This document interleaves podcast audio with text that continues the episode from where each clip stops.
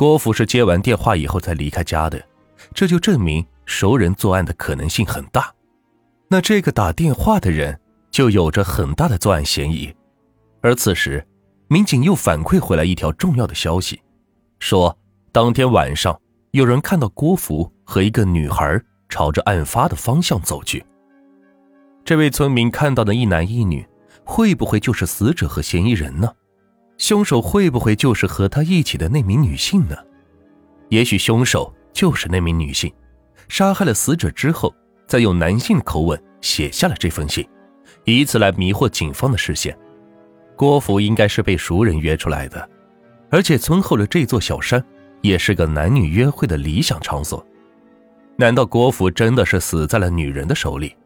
因为死者是名男性，身上的致命伤口很深，一个女孩子。应该是没有力气做到的，但仅凭这一点还不能完全排除死者两任女友的嫌疑。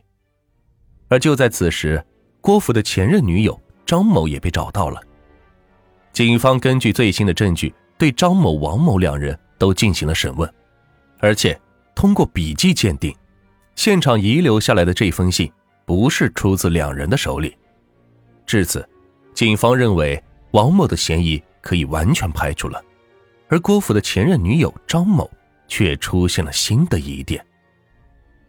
因为在与郭福谈恋爱之前，她曾经有过恋爱关系的男友，并且她现在又有了新的男朋友。张某的男友会是写下这封信的杀人凶手吗？通过走访调查，张某以及男友均没有作案时间，他们的嫌疑被排除了。而就在此时。新的线索又出现了。当天傍晚，有人看到郭福一边接电话一边上了后山，而这一次是他一个人。郭福是接到电话后出的家门，又是打着手机上的山。这两个电话是不是同一个人打来的呢？郭福在上山后不到一个小时之内就被杀害了，而且他上山时拿着的手机也是不翼而飞了。现在想来。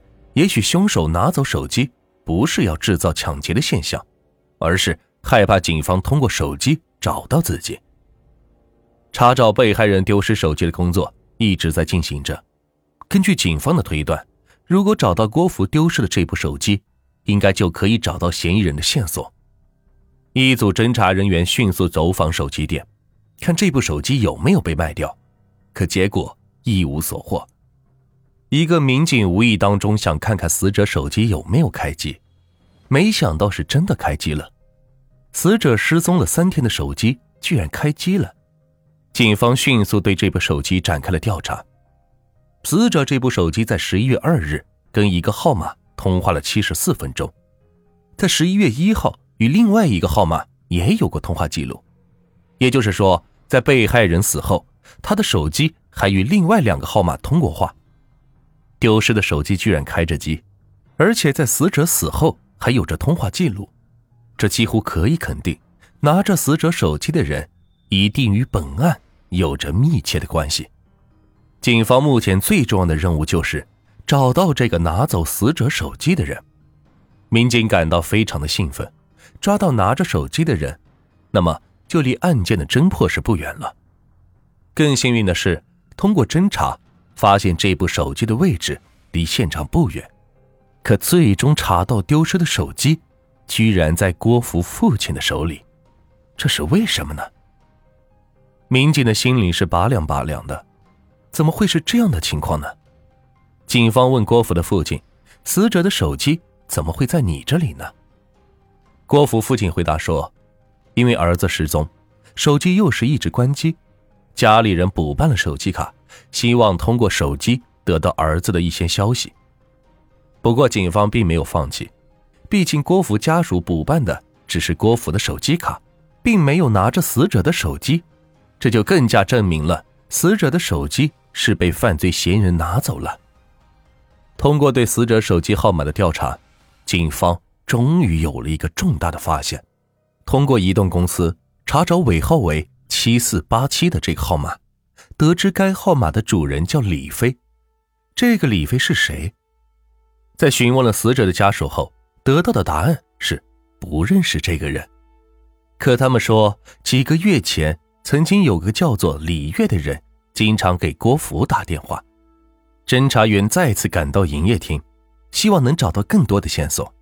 通过营业员的描述和技术分析，李飞、李月应该是同一个人，只是用两个名字申请了两个号码，而且在营业厅登记的资料都是假的。可这个人到底是谁呢？就在此时，死者最要好的朋友马礼臣又向警方反映，他知道这个叫李飞的人。在郭福和张某交往的时候，郭福就时常接到李飞的骚扰短信和电话，威胁郭福不让他找对象，最终导致郭福和张某没处几天就分手了，并且自己还曾接到过李飞的电话，电话里李飞还说要收拾郭福，说就是因为郭福才导致自己的对象没谈成功。信中说的“你的朋友”指的就是马礼成。这也证明马礼成应该与李飞通过电话，并且还得罪过李飞。从马礼成反映的这些情况来看，李飞的行为与信上所表现出来的意思很接近。